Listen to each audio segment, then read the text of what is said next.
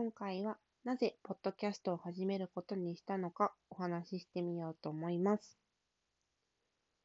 ここ1、2年、ラジオに久しぶりにまたハマってラジオを聴いていて、音声配信に興味を持っていました。小学生の時とかは、親の車で移動するときによく FM ラジオがかかっていて、今週の人気だった音楽のランキングとか楽しみに聞いてたけど、しばらくは離れ、ラジオからは離れていました。それからと、その流れで憧れのお仕事をしてる人のをツイッターで見ていて、そしたらその人たちがポッドキャストをやってるっていうのを知って、で、ラジオにハマってたので、ポッドキャストも聞き出したという流れです。話が面白いって最強じゃんと思って、学生の時に通ってた塾の先生で、もうすっごく話も面白くて、コラムみたいな文章も面白い先生がいて、授業で喋る話は考えてネタを準備してるって言ってたことを思い出しました。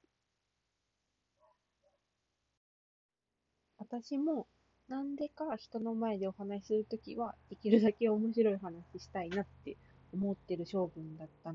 から、ポッドキャストは頑張って興味深いように、interesting and fun な話をしたいなと思ってます。ね、どんな話をするかっていうのもあんまりまだ思いついてないけど、日々あった面白かったこととか、楽しかった出来事を発表できたら、発表ご報告できたらいいなって思っています。この面白い話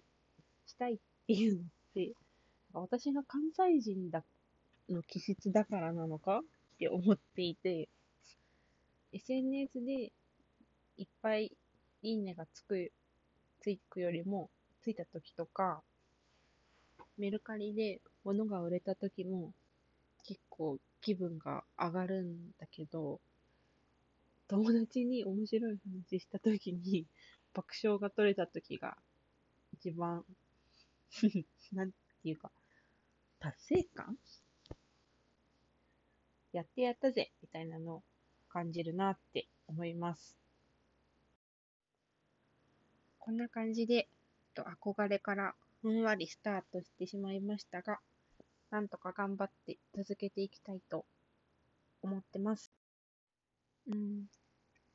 例えば、なんか友達をゲストに呼んでみたり、